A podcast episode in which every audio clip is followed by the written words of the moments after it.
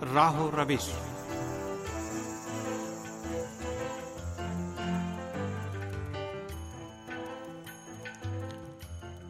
عزیز سامین programme راہ و روش لے کر حاضر خدمت ہے۔ عباس سید کا سلام قبول فرمائے سامین آج کے پروگرام میں بھی رہبر انقلاب اسلامی حضرت آیت اللہ العظمہ سعید علی خامنائی کی طرف سے گام دوم کے نام سے جاری کردہ منشور کے بارے میں گفتگو کریں گے۔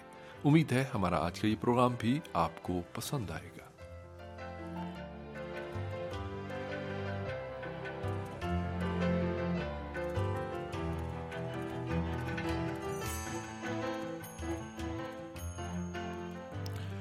سامن اسلام کے ظہور کو زیادہ مدت نہیں ہوئی تھی کہ جزیرہ نمایاں عرب میں اسلامی تمدن نے پیش رفت کرنا شروع کر دی۔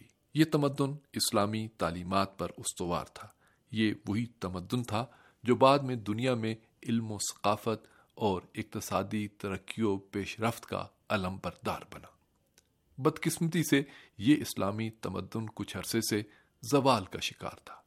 ایران کے اسلامی انقلاب نے اس اسلامی تمدن کو نئی حیات اور زندگی بخشی۔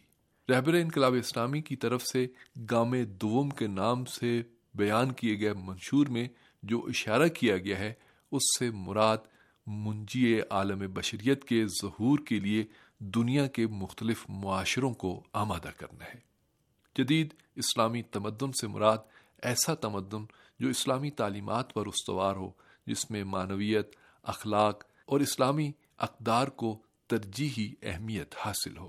ایران کا اسلامی انقلاب بھی اسلامی اور قرآنی اقدار کا نتیجہ ہے اور اسی لیے احیاء تمدن اسلامی میں بنیادی کردار کا حامل ہے۔ رہبر انقلاب اسلامی کی نگاہ میں اسلامی تمدن میں انسان کے لیے معنوی، روحانی اور مادی رشت و ترقی کا امکان ہونا چاہیے۔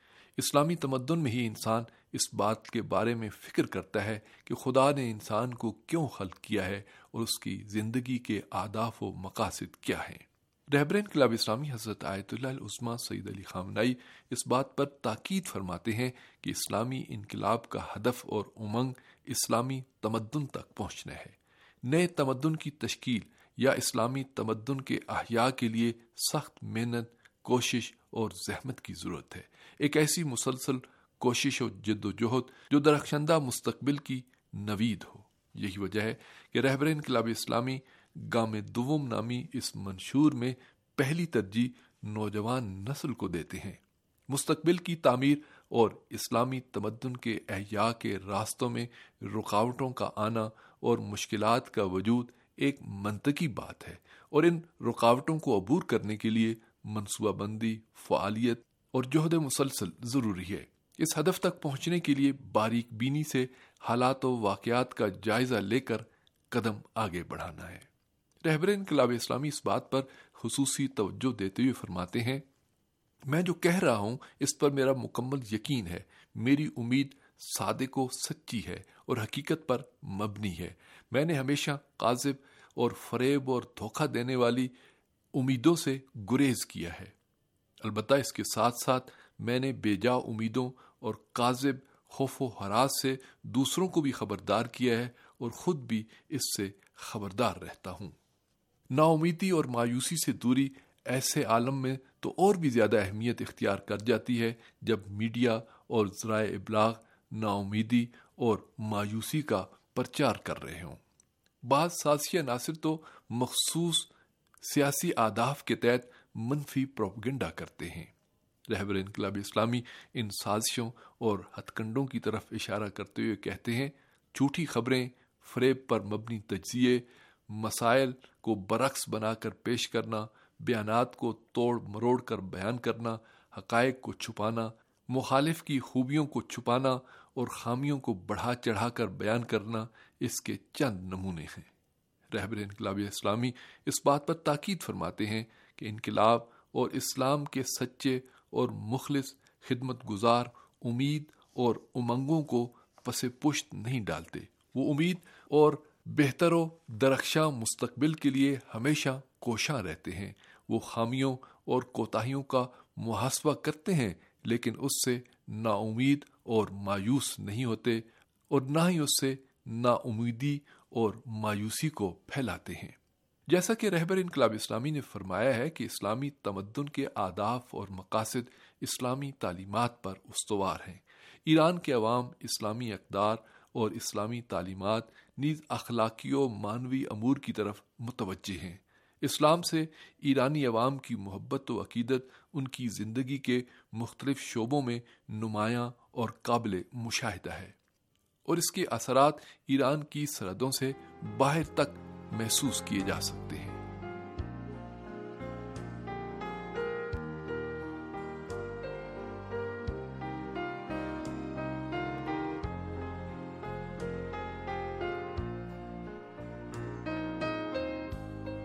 رہبر انقلاب اسلامی اسلامی تمدن اور عوام کی اسلامی اقدار کی طرف توجہ اور اس کے داخلی اور خارجی اثرات کی طرف اشارہ کرتے ہوئے فرماتے ہیں، معنویت اور اخلاق تمام انفرادی اور اجتماعی فعالیتوں کا محرک بنتے ہیں اور یہ کسی بھی معاشرے کی بنیادی ضرورت قرار پاتے ہیں۔ اخلاق و معنویت کی وجہ سے معاشرے میں موجود مادی کمیاں بھی مشکلات کا باعث نہیں بنتی۔ مادی اشیاء کی کمی کے باوجود اخلاق و معنویت زندگی کو بہشت بنا دیتی ہے، جبکہ اس کے برعکس اخلاق و معنویت کے بغیر مادی اشیاء کی فراوانی بھی زندگی کو جہنم بنا سکتی ہے۔ رہبر انقلاب مانوی اور اخلاقی صفات پر روشنی ڈالتے ہوئے فرماتے ہیں مانویت اور روحانیت سے مراد مانوی اقدار کو نمایاں کرنا ہے۔ مثال کے طور پر، خلوص، ایثار، قربانی، توکل اور ایمان جیسی مانوی صفات کو برملا کرنا ہے۔ جبکہ اخلاقی اقدار و صفات سے مراد خیر خواہی معاف کر دینا، غریبوں کی مدد کرنا، صداقت، شجاعت، انکساری، خود اعتمادی اور اس طرح کی دیگر خصوصیات اخلاقی صفات کے زمرے میں آتی ہیں۔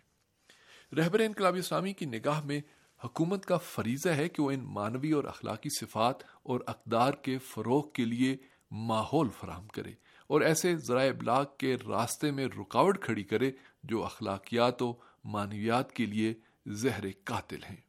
ایک اور عامل جو نئے تمدن اسلامی کی تقویت کا باعث بن سکتا ہے، سائنس و ٹیکنالوجی میں ترقی و پیش رفت ہے۔ رہبر انقلاب اسلامی علم کی اہمیت بیان کرتے ہوئے فرماتے ہیں، علم و دانش عزت و طاقت کے حصول کا نمایاں ترین وسیلہ و ذریعہ ہے۔ دوسرے الفاظ میں دانائی توانائی ہے۔ مغرب نے گزشتہ چند صدیوں میں سائنس اور ٹیکنالوجی میں ترقی کے بل بوتے پر دنیا سے اپنا لوہا منوایا ہے۔ مگر مغرب نے اس طاقت اور قوت سے منفی استفادہ بھی کیا ہے۔ لیکن اگر اسلامی تہذیب و تمدن میں سائنس اور ٹیکنالوجی کے میدان میں ترقی و پیش رفت ہوگی تو انسانیت کی فلاح اور اس کے کمال اور عروج کے لیے یہ ترقی و پیش رفت استعمال ہوگی۔ اسلامی جمہوری ایران نے گزشتہ چند اشروں میں تمام تر عالمی پابندیوں اور عالمی سامراج کی دشمنی کے باوجود سائنس اور ٹیکنالوجی میں ترقی کی ہے اور اپنی ترقی و پیش رفت سے دشمن کو حیران و پریشان کیا ہے۔ رہبر انقلاب اسلامی حضرت آیت اللہ العظمہ سید علی خامنائی فرماتے ہیں الحمد ایران میں علم و تحقیق کی صلاحیت و پوٹینشل پوری دنیا میں متوسط سطح پر ہے۔ گزشتہ دو اشروں سے ایران میں علمی پیش رفت کا عمل اتنی تیزی سے جاری ہے کہ دیکھنے والے متحیر ہیں۔ یہ ترقی و پیش رفت دنیا کی متوسط ترقی کی نسبت گیارہ گنا زیادہ ہے۔ ایران میں سائنسدانوں، اسکالروں، محققین اور مختلف شعبوں کے ماہرین کی تعداد میں اضافے نے علمی ترقی کو بام عروج پر پہنچا دی ہے۔ اس وقت ایران میں اڑتیس لاکھ یونیورسٹی طلبہ مختلف سائنسی علوم میں تعلیم حاصل کر رہے ہیں اور لاکھوں کی تعداد میں فارغ تحصیل بھی ہو کر ملک کی خدمت میں مشغول ہیں۔ عالمی سطح پر ہونے والے علمی مقابلوں میں بھی ایران کی یونیورسٹی اور کالج کے طلبہ نے کئی بار نمایاں پوزیشنیں حاصل کی ہیں۔ مختلف اولمپک علمی مقابلوں میں ایرانی سائنسدانوں اور سائنس کے طلبہ نے سات سو سے زیادہ میڈل حاصل کیے ہیں۔ ایران میں جدید سائنسی علم نانو ٹیکنالوجی پر عالمی سطح کا کام ہو رہا ہے۔